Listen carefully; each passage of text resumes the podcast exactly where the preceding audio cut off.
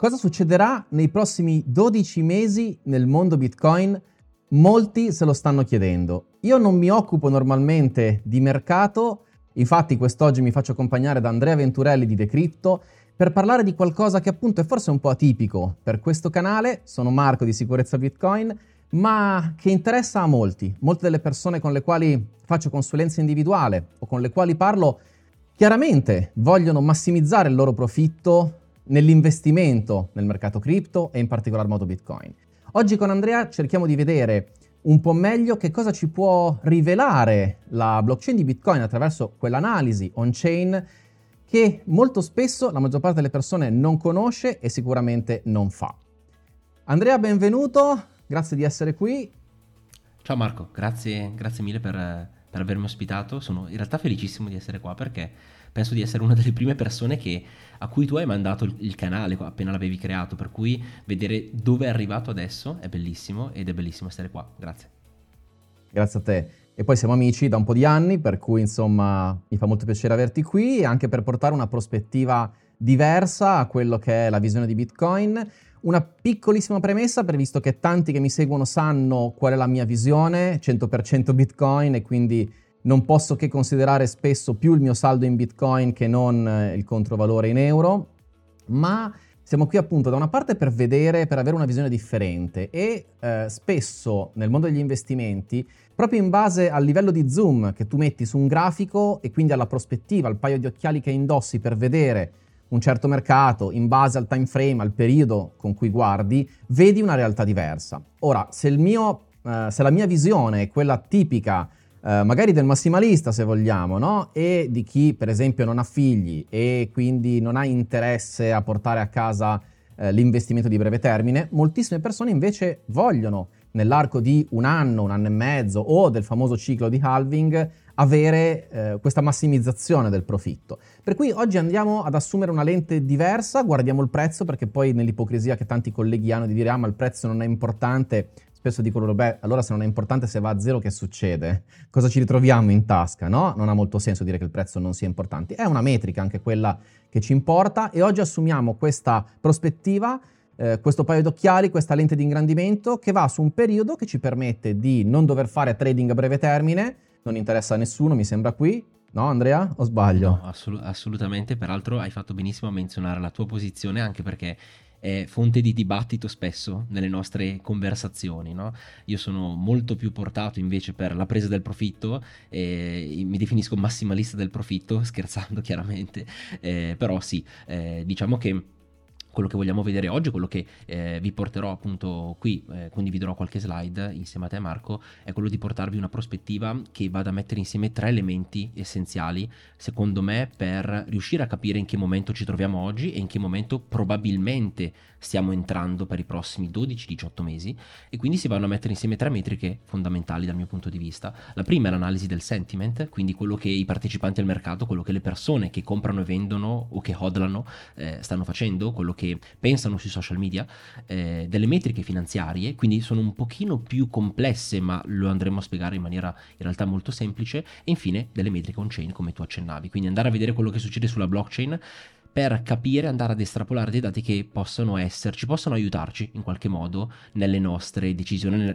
più che altro nella consapevolezza di quello che stiamo facendo. Io invito solo chi ci segue a darci un feedback perché spero di poter ripetere periodicamente questo tipo di eh, punto di vista, questo tipo di visione con te e quindi molto importante fateci sapere quanto vi è interessato, se riproporlo appunto, le vostre domande così magari in futuro Andrea può tornare sull'argomento. Ti lascio ora con la condivisione delle tue slide, così ci parli un po' dell'analisi che ci mostra sì. uno stato di Bitcoin e uno stato diverso magari rispetto a quello che siamo abituati a leggere su Twitter o simile.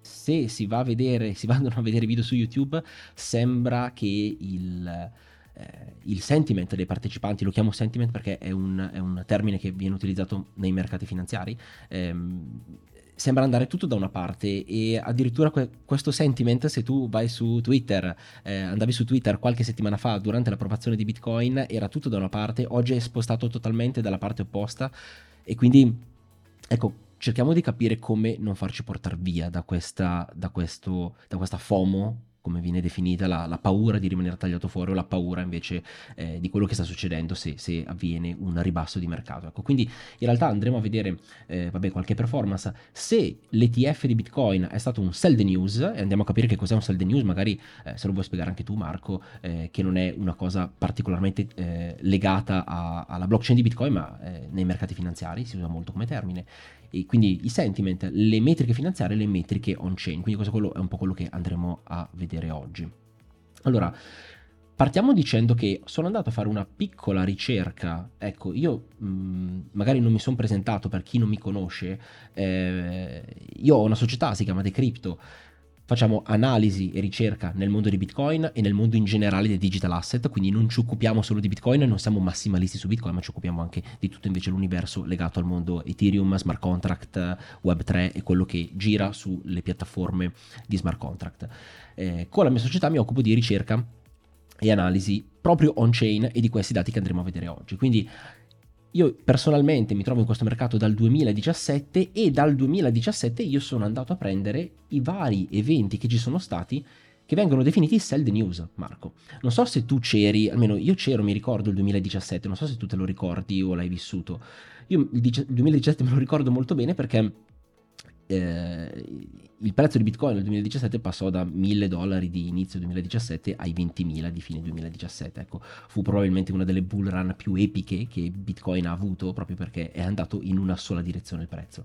E se vi ricordate, se ti ricordi Marco, nel 2017, il 18 dicembre, fu approvato il primo futures su Bitcoin, che chi lavora nei mercati finanziari sa benissimo che non è una notizia bullish, perché i futures servono per scommettere a ribasso su un asset, quindi fu praticamente un rigore a porta vuota che diedero agli operatori istituzionali. Però io me lo ricordo il sentiment di mercato in quel momento, il 18 dicembre del 2017, le settimane prima ci fu un'euforia su, uh, sul prezzo di Bitcoin, passò da 10.000 a 20.000 in praticamente qualche giorno. Ecco, quello fu un sell the news event.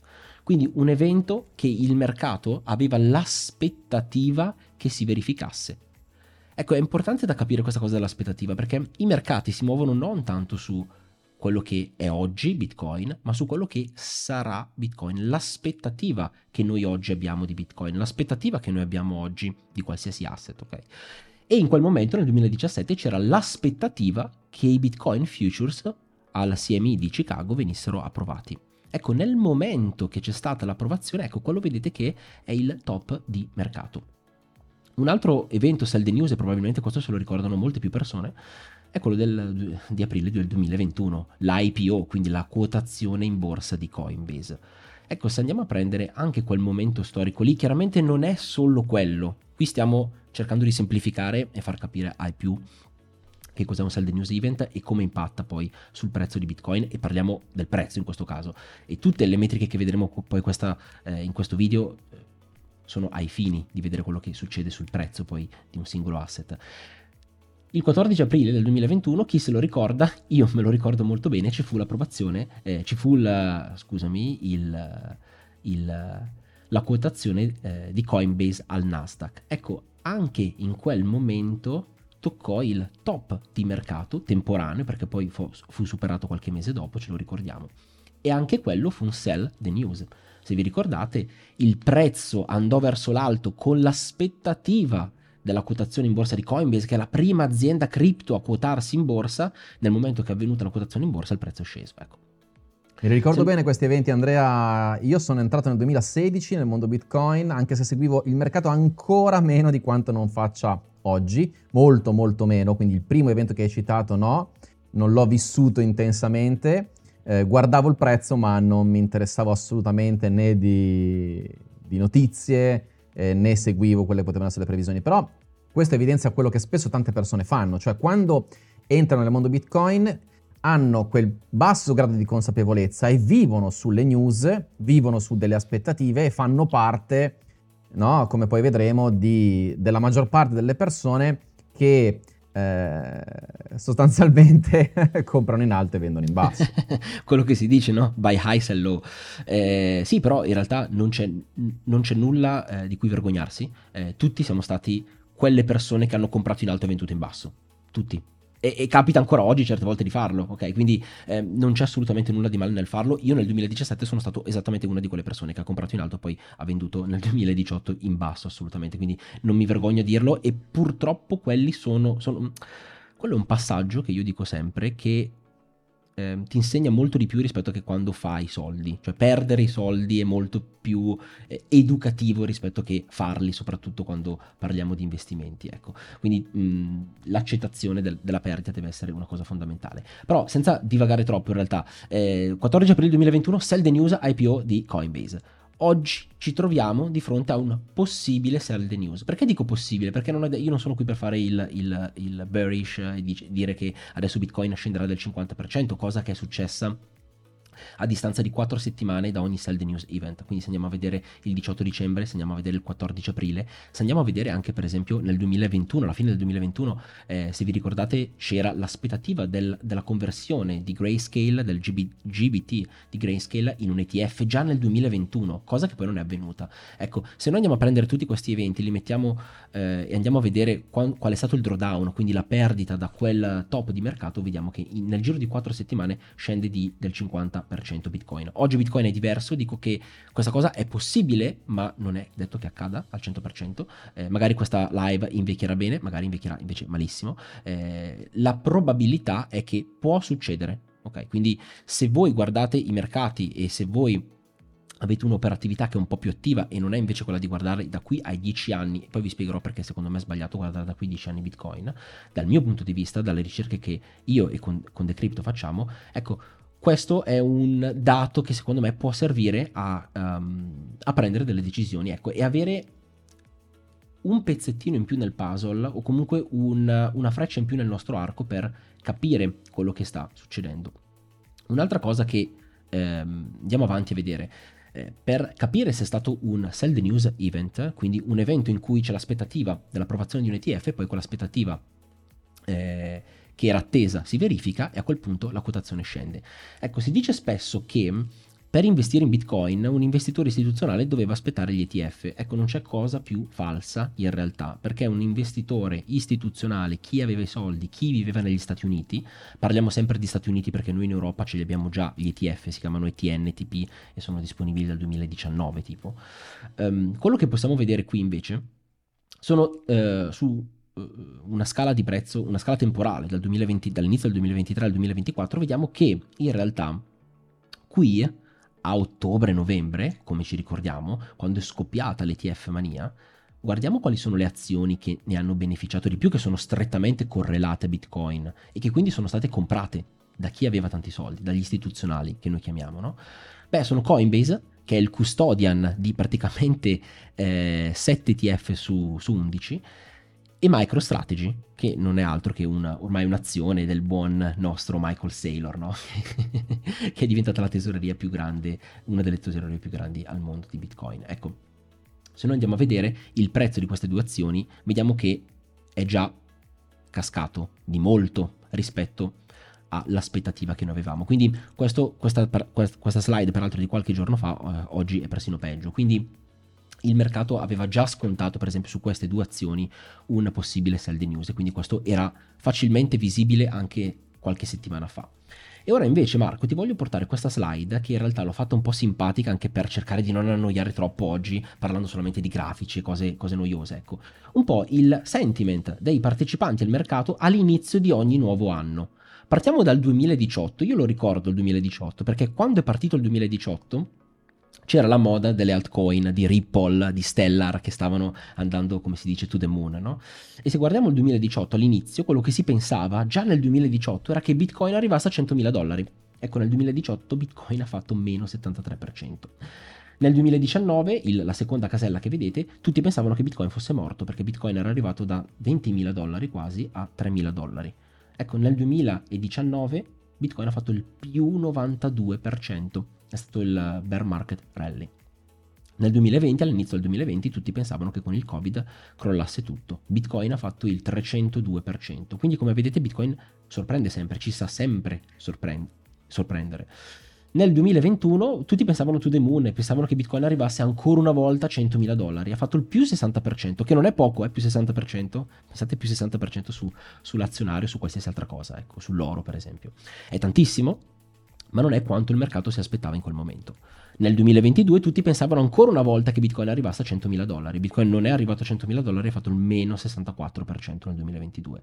Ecco, nel 2023 tutti pensavano che con FTX ci sarebbe stato un contagio eh, di tutte le aziende, quindi questo leverage che c'era nel mercato si sarebbe poi diffuso su Bitcoin, Bitcoin a 12.000, Bitcoin a 10.000, si, si, si, leggeva su Twitter e si vedevano i video su YouTube su queste cose. Ecco, Bitcoin nel 2023 ci ha fatto un più 155%. Cosa aspettarci dal 2024? Io qua vi, vi, vi, eh, vi provoco dicendo cosa pensano le persone oggi nel 2024.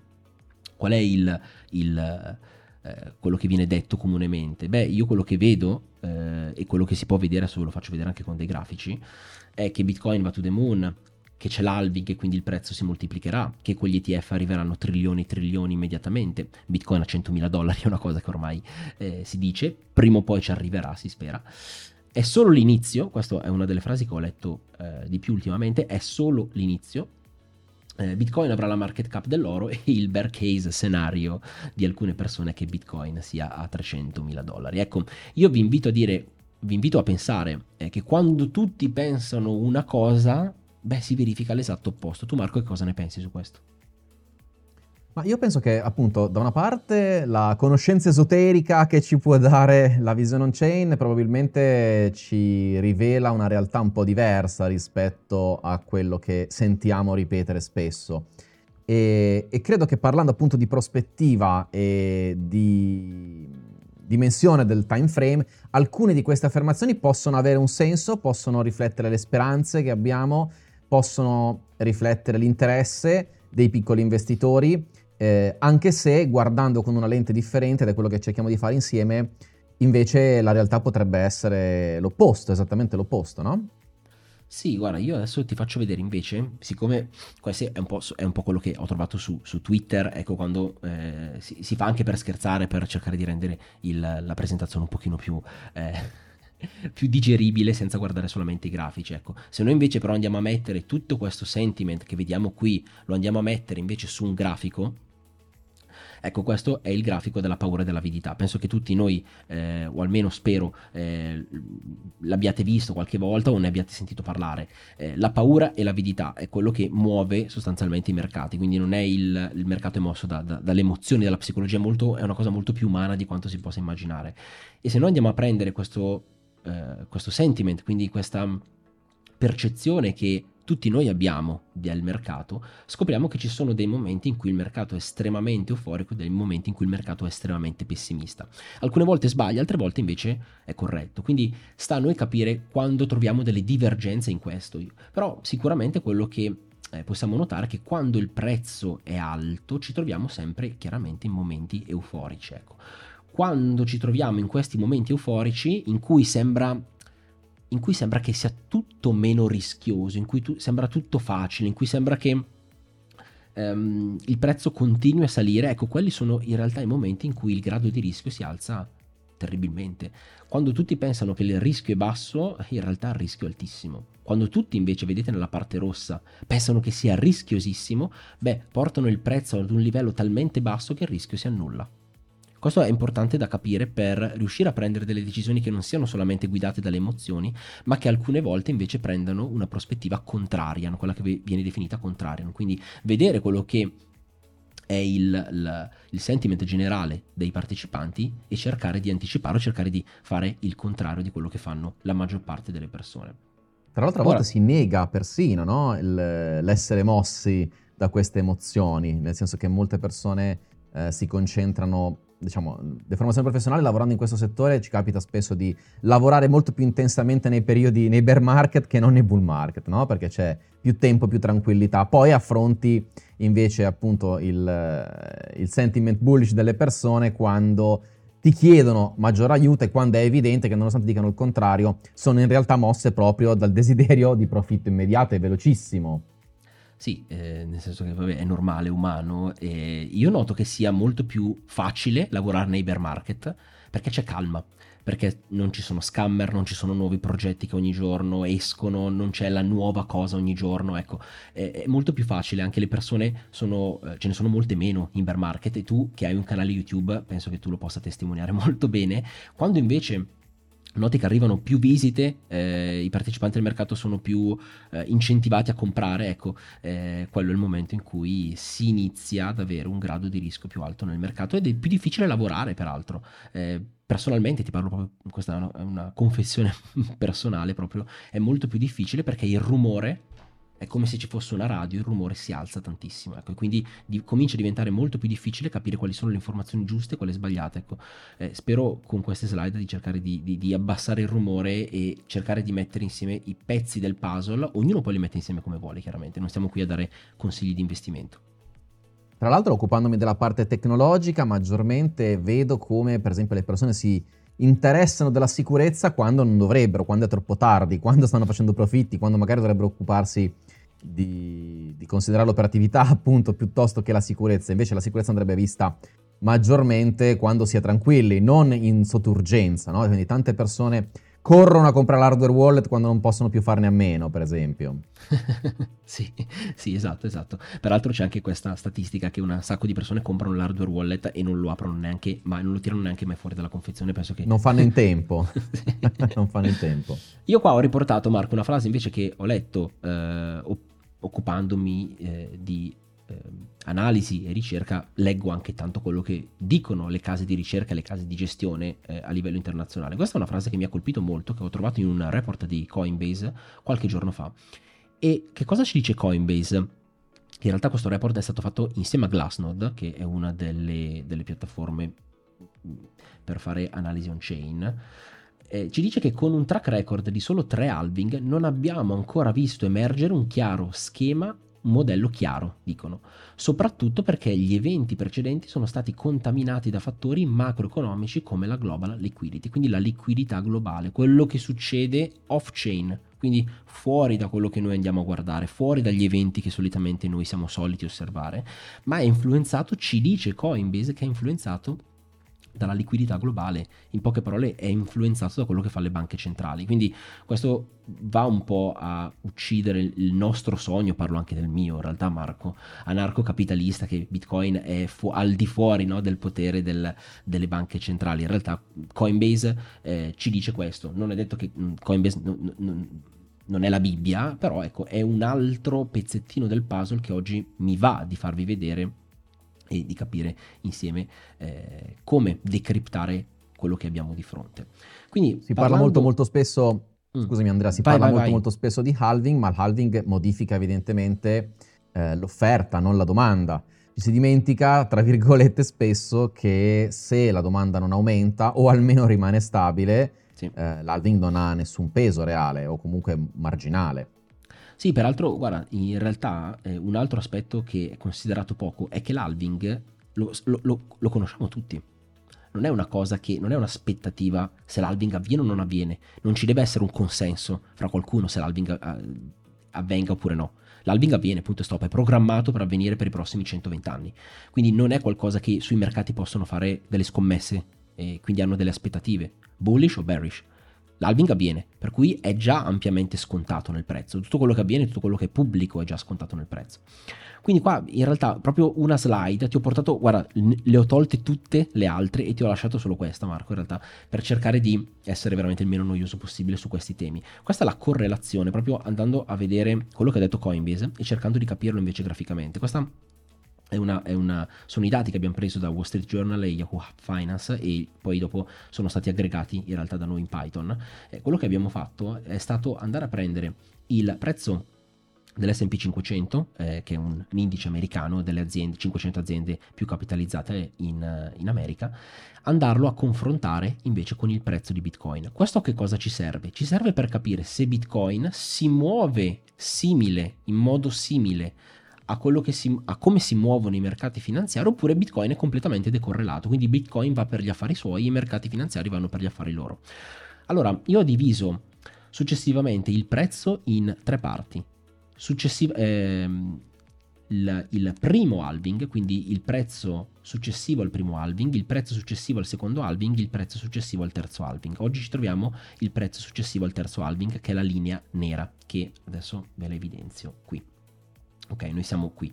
Questi qui sono i giorni dalla data di halving, quindi 200, 400, 600, 800 e così via. E sull'asse invece verticale abbiamo 1 e meno 1. Questo che cosa significa? Quando siamo vicini all'1, quindi, quindi quando siamo positivi, vuol dire che questi due asset, in questo caso l'SP 500 e Bitcoin, si muovono nello stesso, um, nello stesso modo. Vuol dire che se Bitcoin sale, vuol dire che l'SP 500 sta salendo. Bitcoin scende, l'SP 500 scende. Si muovono uguali se siamo verso la parte positiva. Se siamo verso la parte negativa, invece, i due asset si muovono inversamente. Vuol dire che se uno sale, l'altro scende. Se uno scende, l'altro sale. Se siamo invece vicino allo zero vuol dire che siamo completamente decorrelati, vuol dire che ognuno va per i cavoli suoi praticamente. Ecco, nessun asset è totalmente a 1 come nessun asset è to- nessuna, nessuna correlazione è totalmente a meno 1. Peraltro le correlazioni vanno e vengono. Però perché questo ci serve da capire in questa, in questa ottica? Perché quando si va a creare un portafoglio professionale, quindi quando i consulenti finanziari vanno a creare un portafoglio, quando i private banker vanno a creare i portafogli per i loro clienti, vanno a vedere se l'asset che vogliono andare a inserire in portafoglio, in questo caso Bitcoin, è decorrelato, è correlato o è correlato inversamente. Ecco, gli asset che non sono preferibili da inserire nei portafogli sono quelli che sono correlati positivamente, perché vuol dire che se succede qualcosa, e scende tutto, scende tutto perché tutto è correlato. Se invece noi andiamo a prendere due asset è come se noi andassimo a diversificare perché non sono correlati. Quindi è preferibile avere un asset che è decorrelato. E noi vediamo che nel primo e nel secondo halving, le due linee grigie, Bitcoin era per lo più decorrelato. Le correlazioni vanno e vengono poi, però vediamo che per lo più era decorrelato. Quello che invece vediamo nell'ultimo ciclo di halving, quindi sostanzialmente da giugno, maggio, giugno del 2020 in poi, quando c'è stato l'ultimo halving, vediamo che invece il prezzo è correlato positivamente, caspita, come non lo era mai stato prima. Quindi vuol dire che Bitcoin si sta sempre di più, come diceva Coinbase, avvicinando ai mercati finanziari tradizionali, quindi influenzato dalle politiche delle banche centrali, eh, dalla liquidità globale, da quello che avviene sui mercati, dalla politica, dalla geopolitica e tutti gli altri fattori che magari noi, siamo, noi che siamo operatori del settore invece eh, Bitcoin e digital asset nel mio caso, magari tendiamo a vedere, eh, tendiamo a non vedere o a vedere in maniera minore. Ecco. Finito in realtà questo pippone, Marco, sulla la, la parte di correlazione e decorrelazione, in realtà la parte invece on-chain, quello che ci fa vedere, questo è un grafico che a me piace sempre far vedere, perché questo fa capire come le persone si muovono diversamente sulla base del capitale che hanno. Qua andiamo a prendere le persone che hanno meno di 0,1 bitcoin. Quanto è ad oggi 0,1 Bitcoin? Sono meno di 4.000 dollari, praticamente. Insomma, tutti noi che seguiamo il canale, tutti noi che parliamo spesso di Bitcoin su Twitter, no? Non quelli che muovono i grandi capitali in questo beh, mercato. Beh, dai, di, di, di, dipende, dipende. Io sono sicuro che comunque tra di noi c'è anche qualche whale. Eh? chissà, chissà. E ehm, quello che vediamo è che le persone che hanno investito meno di 4.000 dollari ad oggi, al prezzo oggi di Bitcoin, il comportamento di queste persone è quello di continuare a comprare, senza mai uscire dal mercato. Quindi comprare, comprare, comprare, comprare. Perché? Perché qui nella linea in basso vediamo l'anno, la linea nera è il prezzo di Bitcoin, su questo asse qui verticale, sull'Y1, vediamo il prezzo in scala logaritmica e qui su questo asset, eh, su questo asse, scusate, eh, qui a destra vediamo il numero di wallet che ci sono. Quindi vediamo come il numero di wallet continua ad aumentare nel tempo. Quindi ci sono sempre più persone che acquistano Bitcoin. Poche frazioni di Bitcoin, stiamo parlando di 0,1 Bitcoin. Però che cosa ci dice questo grafico in realtà? Che ci sono dei momenti in cui queste persone comprano di più e dei momenti in cui queste persone comprano di meno. Mm. Dove queste persone comprano di più? Beh, se andiamo a vedere dove queste persone hanno comprato di più, io la prima cosa che vedo è qui. Qui. Qui c'è stato un aumento vertiginoso da 30 milioni a 35 milioni, sono tanti, eh? tante persone hanno comprato qui. E se andiamo a vedere il prezzo qui di Bitcoin, beh, andiamo a vedere che è quando il prezzo stava aumentando. E io sono pronto a scommetterci che tante persone, perché succede sempre così, eh, entrano nel momento di bull market, entrano nel 2021, non entrano nel 2022 le persone nel 2023. Ci sono delle persone che, che, vengono a conoscenza e iniziano a investire nel 2022, nel 2023 o nel 2019 al bottom del mercato, per esempio qui, io li invidio molto le persone che hanno iniziato ad investire qui, ma la realtà è che la maggior parte delle persone inizia ad investire qui, quindi al top del 2017, come è capitato appunto, come dicevo a me, al top del 2021 tante persone hanno investito e qui. Poche persone hanno iniziato ad investire in, in queste zone, ok? E infatti si vede on chain, si vede che il numero dei wallet qui aumenta, qui tutti dicono che iniziano il pack su Bitcoin, che fanno buy the dip, poi quando succede e accade il dip, e scende il prezzo, le persone non comprano più. Guardate ma qua. insomma, quindi alla fine, scusami Andrea, ma quindi siamo noi, quelli che amano la tecnologia, che hanno la fortuna di comprare quando il prezzo è basso, no? Beh, in realtà sì. Ci interessiamo per la tecnologia e riusciamo casualmente, per pura fortuna, a comprare quando il prezzo è basso. Chi invece è tanto mosso dall'emozione del mercato e chiaramente dalle news al telegiornale, ahimè, l'avidità sì. fa questo scherzo. Sì, in realtà appunto hai citato le news al telegiornale, eh, quando vedete che ne parla il TG1, le Iene, il TG5 così, cioè è il momento di vendere quello. Eh. E io vi dico che hanno, il TG1 ne ha parlato ultimamente. ecco, a proposito sempre di sentiment. Però ecco, che cosa vediamo? Che qui eh, non fanno buy the deep le persone che hanno meno di 0.1 bitcoin. Ragazzi, meno 0.1 bitcoin. Stiamo guardando questo gruppo di persone. Vediamo che qui le persone ricominciano a comprare, il prezzo sale, e, e un po' sale, poi scende qui, ricominciano a comprare quando il prezzo è basso, è bassissimo, quando ormai il grado di rischio nel mercato è stato totalmente abbattuto e quindi è il momento di comprare, vediamo che le persone, di questo, questo gruppo di persone, questo gruppo di wallet, non compra. Sono fermi. Quando il prezzo ricomincia a salire, ricominciano a comprare. Guardate qui. Questo è un esempio bellissimo, per esempio. Qui l'ultimo, l'ultimo periodo il prezzo è impennato, è impennato chiaramente anche il numero di wallet che ha comprato meno di 0.1 bitcoin.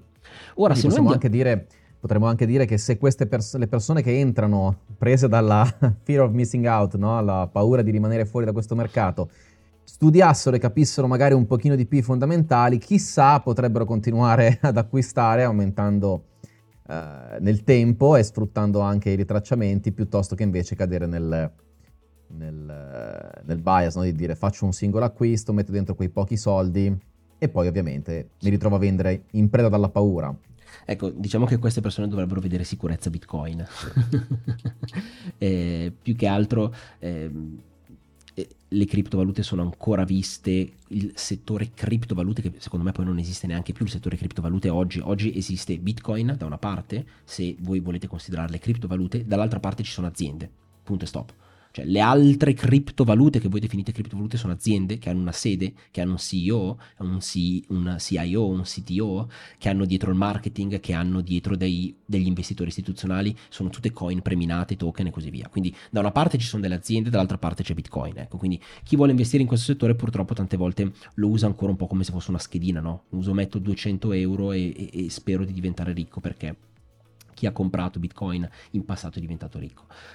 Ora andiamo invece a vedere il secondo cohort, il secondo gruppo di persone, che sono le persone che hanno dai 10 ai 100 bitcoin. A caspita, a caspita, guarda qua Marco. Cavoli se cambia. Innanzitutto non stiamo più parlando di 35 milioni di wallet, ma stiamo parlando di 140.000 wallet, 130.000 wallet. Quindi sensibilmente di meno, ordini di grandezza minori. Andiamo sempre a vedere chiaramente qui in basso c'è il tempo, in nero c'è il prezzo e in blu il numero di wallet che hanno fra i 10 e i 100 bitcoin. Per darvi un'idea, 10-100 bitcoin oggi sono dai 400.000 ai 4 milioni di dollari. Mm? Andiamo a vedere questo gruppo di persone, che, questo gruppo di wallet, in realtà perché poi una persona può avere più wallet, come sappiamo. Andiamo a vedere come si sono comportate, perché questo è il gruppo di persone più interessante in assoluto da seguire sull'analisi on-chain. Perché andiamo a vedere che dal 2019, dal bottom, questo gruppo ha cominciato a comprare e ha comprato un sacco e poi vende. Chiaramente non prendete queste informazioni come se fossero eh, la Bibbia, perché on-chain, e penso che Marco qui lo abbia spiegato bene nel canale, eh, i movimenti on-chain sono tutti basati su supposizioni, su euristiche. Noi non abbiamo la certezza che siano veramente delle persone, possono essere magari degli spostamenti che avvengono tra un wallet e l'altro, sono magari self-transfer, quindi trasferimenti personali, io me lo trasferisco su diversi wallet.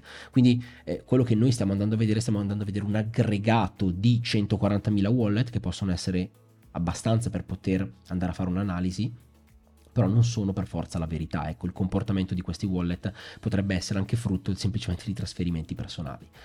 Um, vediamo che durante tutto il 2020, 2019, 2020 sono rimasti per lo più stazionari per poi iniziare a vendere nel momento che il prezzo sale.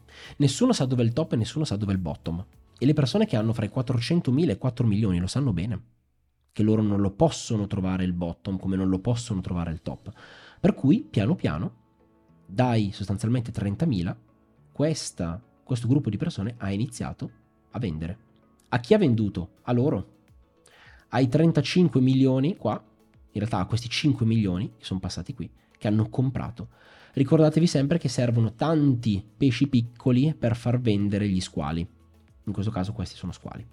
Quindi servono le persone che comprano, come in questo caso qui, meno di 0,1 bitcoin, per permettere alle persone che hanno comprato prima di vendere, se non c'è liquidità, se no il prezzo continua a scendere. Potremmo dire in qualche modo, Andrea, che forse chi vede Bitcoin come oro digitale, mi dispiace che tu non abbia fatto ancora vedere, non so se lo farei vedere, il, la correlazione fra il movimento dell'oro e no, di Bitcoin. In realtà l'ho tolta perché non volevo annoiare i tuoi fan. Ok, però, però ne hai parlato di recente e ho avuto sì. modo di sentire questa correlazione, quindi interessante il fatto che forse le persone che vedono Bitcoin come oro digitale, che fanno quel piccolo investimento forse per diversificare, presi un po' da non aver capito i fondamentali, ma soprattutto da non sapere, per esempio, che, come dicevi appunto in, in, altra sede, Bitcoin non si sta comportando in una visione globale come oro digitale. A parte che non era stato pensato come oro digitale, ma comunque potremmo dire che chi si comporta, chi, ag- chi agisce nel mercato guidato dall'idea che Bitcoin possa essere oro digitale, non sono evidentemente coloro che posseggono 10 o 100 Bitcoin. È corretto?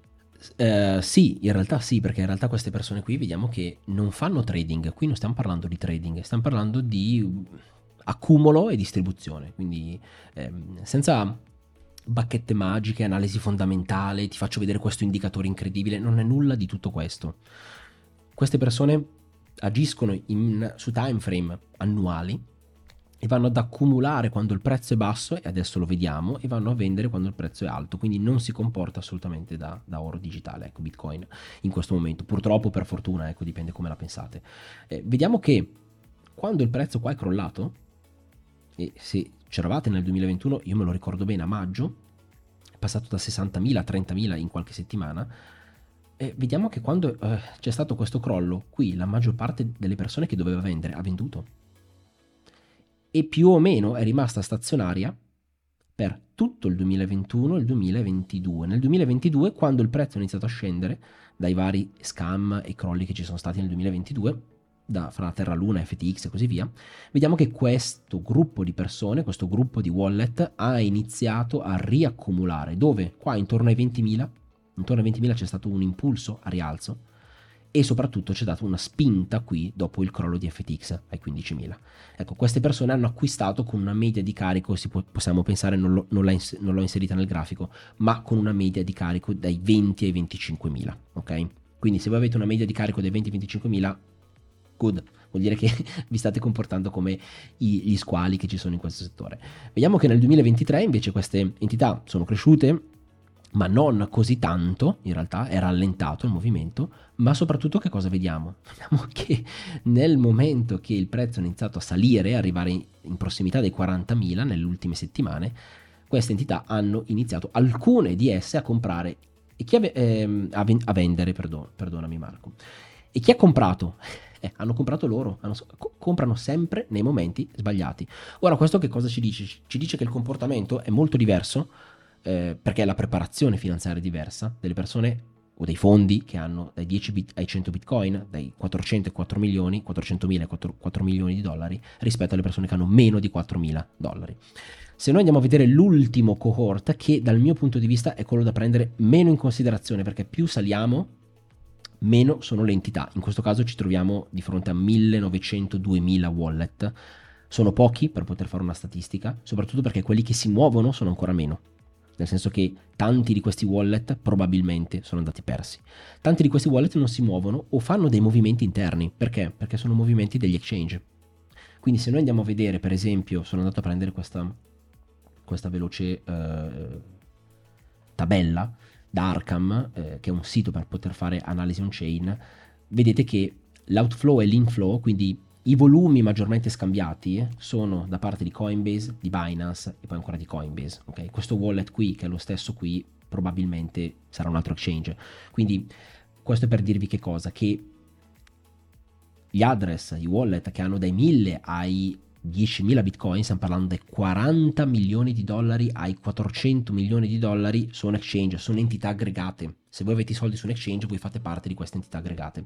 Per questo motivo non ci danno dei dati fondamentali. Ci dicono che nel 2023 non si sono mosse dai 1900, in passato sono aumentate, ma potrebbe essere dovuto davvero al, eh, ai movimenti, agli spostamenti, agli accumuli che fanno gli exchange.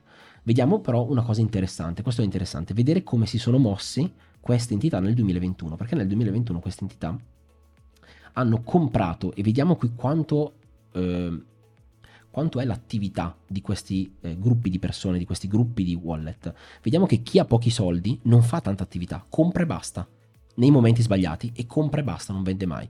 Chi invece ha un po' più di soldi, dai 400.000 dollari in su, vediamo che fa un'attività su timeframe annuali. Chi ha dai 40 milioni in su, invece l'attività la fa molto veloce. Vediamo che queste entità sono entrate qui nel 2021 a 30.000 e sono uscite a 60.000. Questo è quello che noi possiamo vedere da, uh, dai dati on-chain. Detto questo, potrebbero essere anche qui degli spostamenti dei wallet, quindi è una supposizione. Queste sono tutte supposizioni perché noi non abbiamo la certezza che è successo realmente così, sono delle supposizioni noi, a cui arriviamo andando a vedere i dati on-chain. Quello che possiamo vedere però è che più aumenta il capitale investito, più aumenta la rapidità con cui si fa gli investimenti. Una persona che ha, 400, che ha più di 40 milioni, abbiamo detto, di, di, di dollari, eh, 40 milioni di dollari in bitcoin, e fa per due, prende e porta a casa, prende, prende, profitto e porta a casa. Quindi questa è un po' la lezione, penso di aver dato un po' di spunti oggi, nel senso che eh, abbiamo messo insieme un po' di punti, del, un po' di pezzi di questo puzzle. Da una parte eh, abbiamo visto un po' i dati di sentiment, quindi come sono solito operare le emozioni ai partecipanti al mercato, abbiamo visto eh, questi dati pochi dati finanziari in realtà sulle correlazioni, quindi quanto effettivamente la macroeconomia, la geopolitica, la politica e la global liquidity, quindi la liquidità delle banche centrali influisce sul prezzo di Bitcoin e quindi l'halving non è un fenomeno che causa l'innalzamento del prezzo, ma probabilmente ca- è, totalmente ca- casuale l'halving, o almeno oggi, non in passato, ma oggi lo è. E infine siamo andati a vedere qualche dato on-chain, quindi mettendo insieme un po' i pezzi di questo puzzle. Interessante il fatto che, beh, intanto voglio dire, questo mercato ci permette di fare analisi on-chain che non esistono in altri mercati o comunque che non sono così accessibili, no? Certo, sarebbe bello che l'hodler con 0,1 o un bitcoin potesse accedere a queste stesse informazioni. Tecnicamente può, praticamente la questione diventa complicata, mi sembra di capire, no? Um, sì, allora, tanto è psicologia, in realtà. Ehm, è evitare di vedere bitcoin come una scommessa eh, quindi metto 200 euro e spero che nel 2050 sia diventato ricco. Ecco, quindi eh, un investitore professionista non ragiona in questo modo, chiaramente.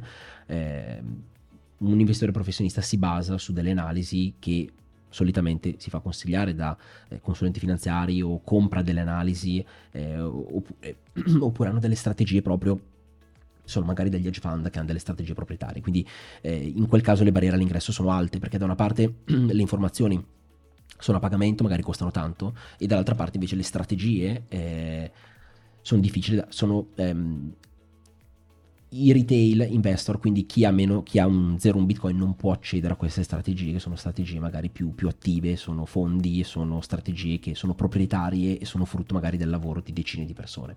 Quindi mi riferivo molto alle informazioni, nel senso al di là delle strategie che chiaramente appunto non sono accessibili ai piccoli investitori, ma le informazioni teoricamente sì.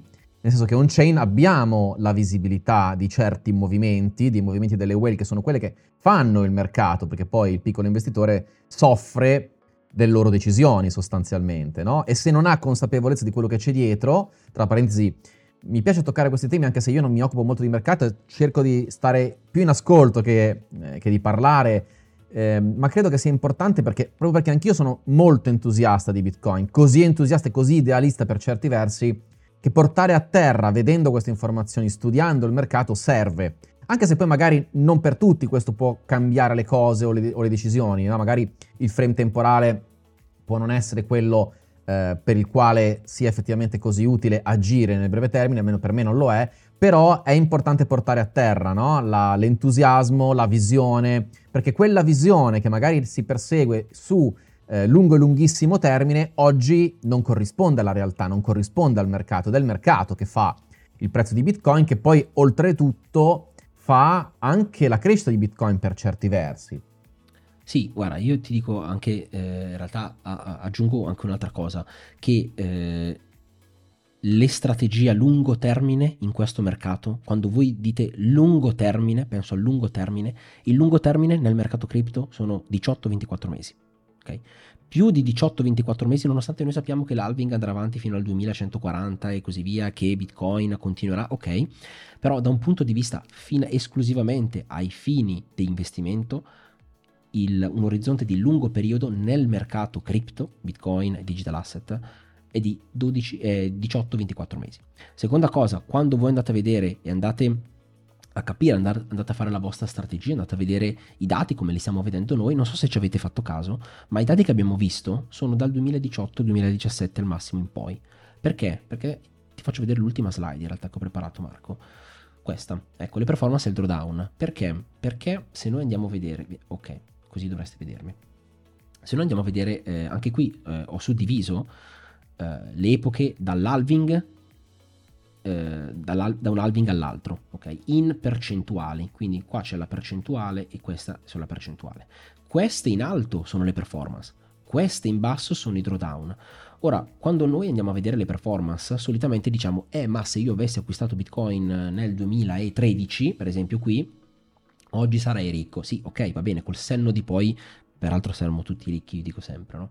Eh, quindi... Ehm, in realtà questo mercato si è creato, nel senso che ha cominciato ad avere una capitalizzazione di mercato, si è creata un'industria, quindi eh, un'industria intorno a Bitcoin e un'industria intorno alle smart contract platform. Si è creata dal 2017-2018 in poi, ecco, andare a prendere i dati prima per fare delle analisi finanziarie, per andare a fare dei piani, per andare a fare delle strategie vostre, ecco, non ha molto senso. Ecco, io vi faccio e tra vedere... l'altro, scusami, Vai. c'è anche da dire, mi sembra di ricordare un dato, 600.000 wallet, no? Parlavamo di parlavi in, altri, in, altre sedi, no? Cioè è un mercato ancora molto molto piccolo, sopra, almeno se guardiamo i dati on-chain. Sì, sì, sì, sì, sì. sì eh, I wallet attivi giornalmente sono 600.000, quindi stiamo parlando di niente. Ma la, la, molto, cosa molto pochi. Sì, la cosa preoccupante è che sono 600.000 da 6 anni. Eh, quindi non sono aumentati. È vero, si è spostato qualcosa sui, sul livello secondario, su Lightning, però anche lì stiamo parlando veramente di poco. Quindi ehm, è un fenomeno che noi possiamo andare a prendere in, cons- a eh, prendere in, considerazione da un punto di vista di investimento dal 2017-2018 in poi. Questo è quello che vi riporto, ecco, che, che viene solitamente eh, fatto da investitori un pochino più eh, professionali. Ehm, quello che possiamo vedere in questa ultima infografica che volevo farvi vedere è che da una parte abbiamo le performance e dall'altra parte abbiamo i drawdown. Ecco, questo è esattamente quello per cui un investitore professionista, un in fondo eh, o comunque una persona che ha più capitale da poter investire, non lo investe in Bitcoin, è per questo motivo. Perché? Perché noi abbiamo visto nel tempo le performance andare verso il basso, vuol dire che il primo halving le performance sono state dell'8000%. 8000% significa veramente soldi che ti possono cambiare la vita. Nel 2017 dall'halving al top è stato del oltre del 2000%.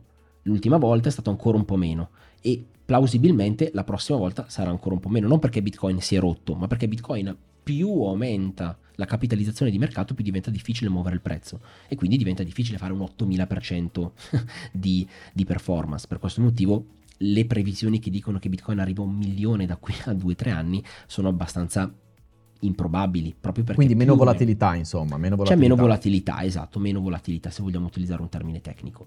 Però invece quello che non è diminuito è il drawdown. Che cos'è il drawdown? È la perdita dal massimo precedente. E quello che noi possiamo vedere è che è stato, innanzitutto c'è un pattern che tutti noi conosciamo molto ricorrente, no?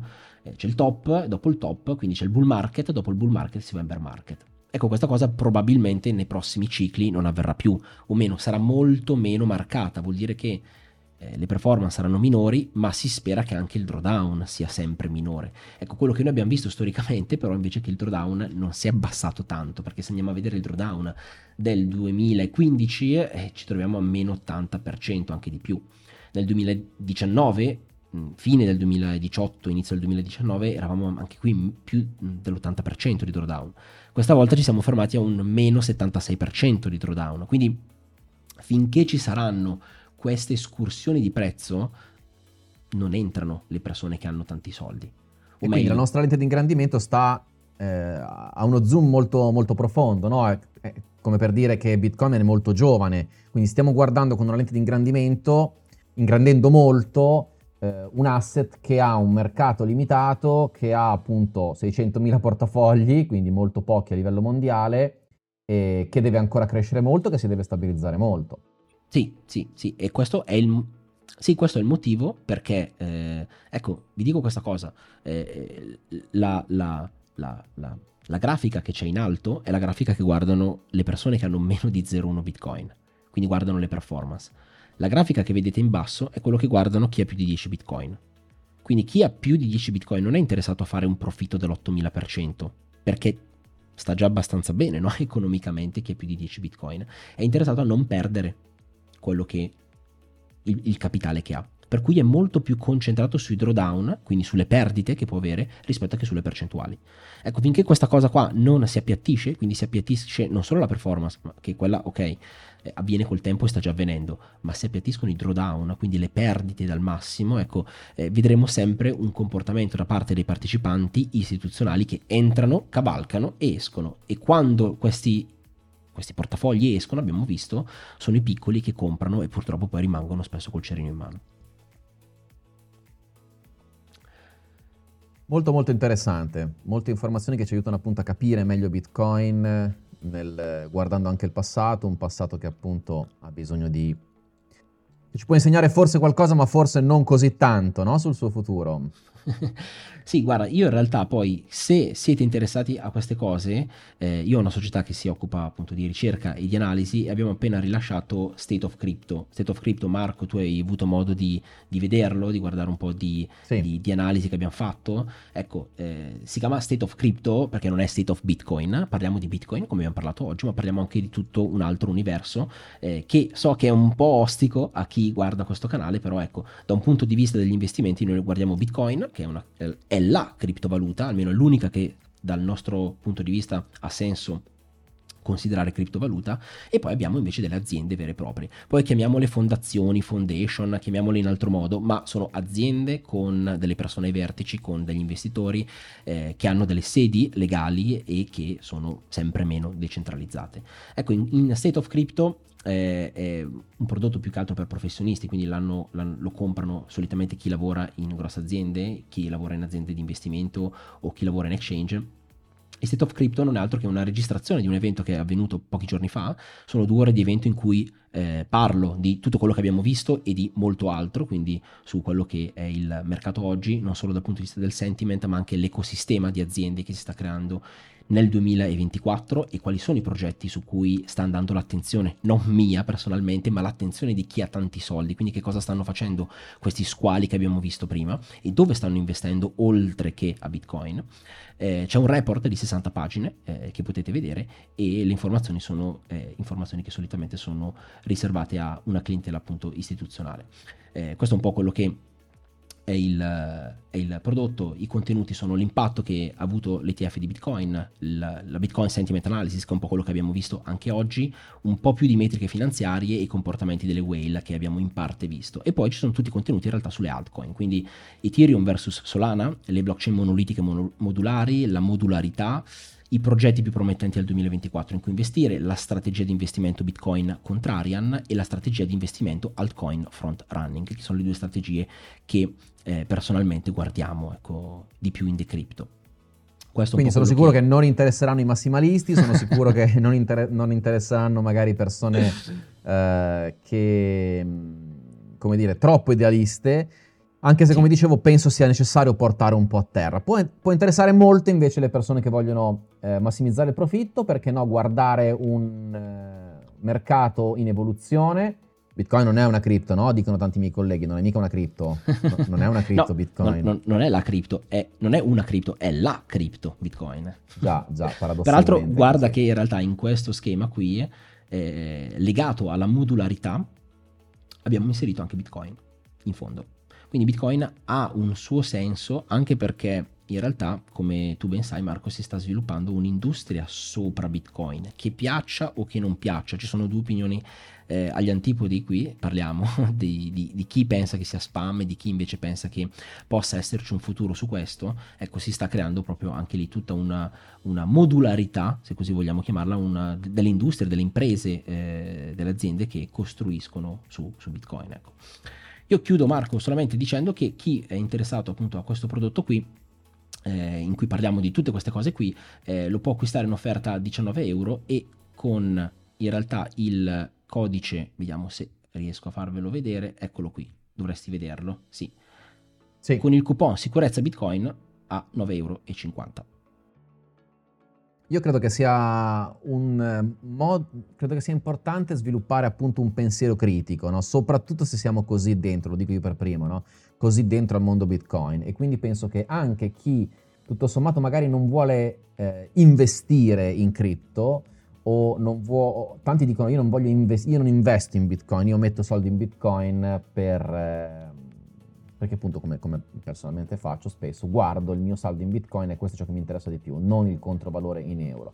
Però penso che tante persone debbano comunque aprire gli occhi almeno su quello che è il presente, su quella che è la velocità di sviluppo di questo mercato, su quelle che sono le opportunità che possono offrire, che può offrire e poi dopo molte persone sono interessate al profitto e quindi ovviamente troveranno pane per i loro denti per, come dicevamo, anche se vogliamo assecondare quella visione in cui vogliamo proteggere il nostro patrimonio. No? Dicevamo che è più importante guardare, ridurre eh, le perdite, paradossalmente, quindi dovrebbe essere quella la priorità di un vero investitore. Sì, sì, sì, sì. cioè l'importanza di eh, ridurre le perdite è fondamentale. Se, se, si guarda solamente al potenziale profitto e quindi dove può arrivare, se, se noti Marco non abbiamo mai citato dove può arrivare Bitcoin, non, non, non, è cosa, non, è una cosa, interessante ai fini di un investimento professionale, dove può arrivare. Non, nessun, ehm, investitore professionista tira fuori i numeri dal cappello e dice ah può arrivare a 120, a 240, a 500, non è una cosa interessante. Okay? È più interessante andare a vedere quello che sta succedendo e di conseguenza prendere, ehm, prendere consapevolezza di quello che succede e quindi poi agire di conseguenza, eh, soprattutto guardando quali sono sempre potenziali rischi che ci sono all'orizzonte, guardare quello che fanno gli altri nel bene e nel male e cercare poi dopo sempre di ragionare con la vostra testa. Ecco, ragionate con la vostra testa. Io spero oggi di non avervi inquinato troppi pensieri dicendo come ragiono io, eh, cioè quello che farò io, ehm, ma ecco, cercare di darvi invece eh, degli input che poi dopo pot- potete approfondire voi. Ecco. Eh, ragionare con la vostra testa è, è, è la cosa fondamentale perché eh, altrimenti non sapete quello che state facendo, copiate, guardate quello che qualcuno dice o leggete qualcosa e copiate senza saperlo. Ecco, quindi ragionate con la vostra testa, la consapevolezza è la cosa più importante. Grazie mille Andrea per, questo, per queste informazioni, sono sicuro illuminanti per molti, mh, mm, per questa visione, per questa prospettiva differente eh, che ci hai dato. Come dicevo all'inizio, Spero che questo video non abbia troppi dislike grazie a una visione diversa, ma vuole essere provocatorio perché poi io stesso mi sono chiesto se portare questo tipo di visione fosse eh, coerente col canale e io credo che lo sia nel momento in cui è importante saper fare zoom out ma anche saper fare zoom in a volte, no? E avere una prospettiva che non è solo, eh, di, solo idealista o, o, solo legata alla speranza o solo legata all'entusiasmo e alle emozioni umane che come abbiamo visto spesso portano i più paradossalmente a perdere, anche perché vogliamo un mercato che cresca maturo e non un mercato che cresca semplicemente inquinato da eh, tanti piccoli investitori che poi alla fine finiscono per perdere denaro al posto di guadagnarlo, per cui ci, auguriamo tutti no, che Bitcoin possa diventare realmente, che l'analysis on chain ce lo confermi, l'oro digitale del nuovo, del nuovo secolo, però insomma eh, non lo sappiamo, almeno oggi non è così e tante persone in base anche al, al range temporale che, che, guardano per i loro investimenti eh, hanno bisogno di tutelare il patrimonio, quindi giusto che anche questo sia preso in considerazione. Quindi Fateci sapere cosa, se avete delle domande, se avete delle riflessioni, se avete dei commenti su questo stesso video, eh, spero con eh, moderazione, cosa che di solito caratterizza gli utenti che seguono questo canale. E se vi interessa rivedere Andrea prossimamente per altre considerazioni sui dati on-chain, considerato che appunto non è una verità assoluta, ma sono comunque dati interessanti e importanti per capire, al di là dell'idealismo, che cosa sta succedendo, come Bitcoin sta crescendo, se sta crescendo, quanto sta crescendo e come possiamo eventualmente tutelare nostri, il nostro patrimonio se decidiamo di investirlo in parte o in gran parte in Bitcoin. Ecco, ci siamo chiaramente dimenticati di fare il disclaimer che facciamo adesso, in realtà che questi, eh, queste analisi, queste informazioni sono di carattere educativo e non sono da considerarsi consulenza finanziaria, soprattutto perché non sono, um, non sono specifici su un individuo o su un'entità, ma sono informazioni di natura generale, quindi pertanto non sono consigli finanziari individuali.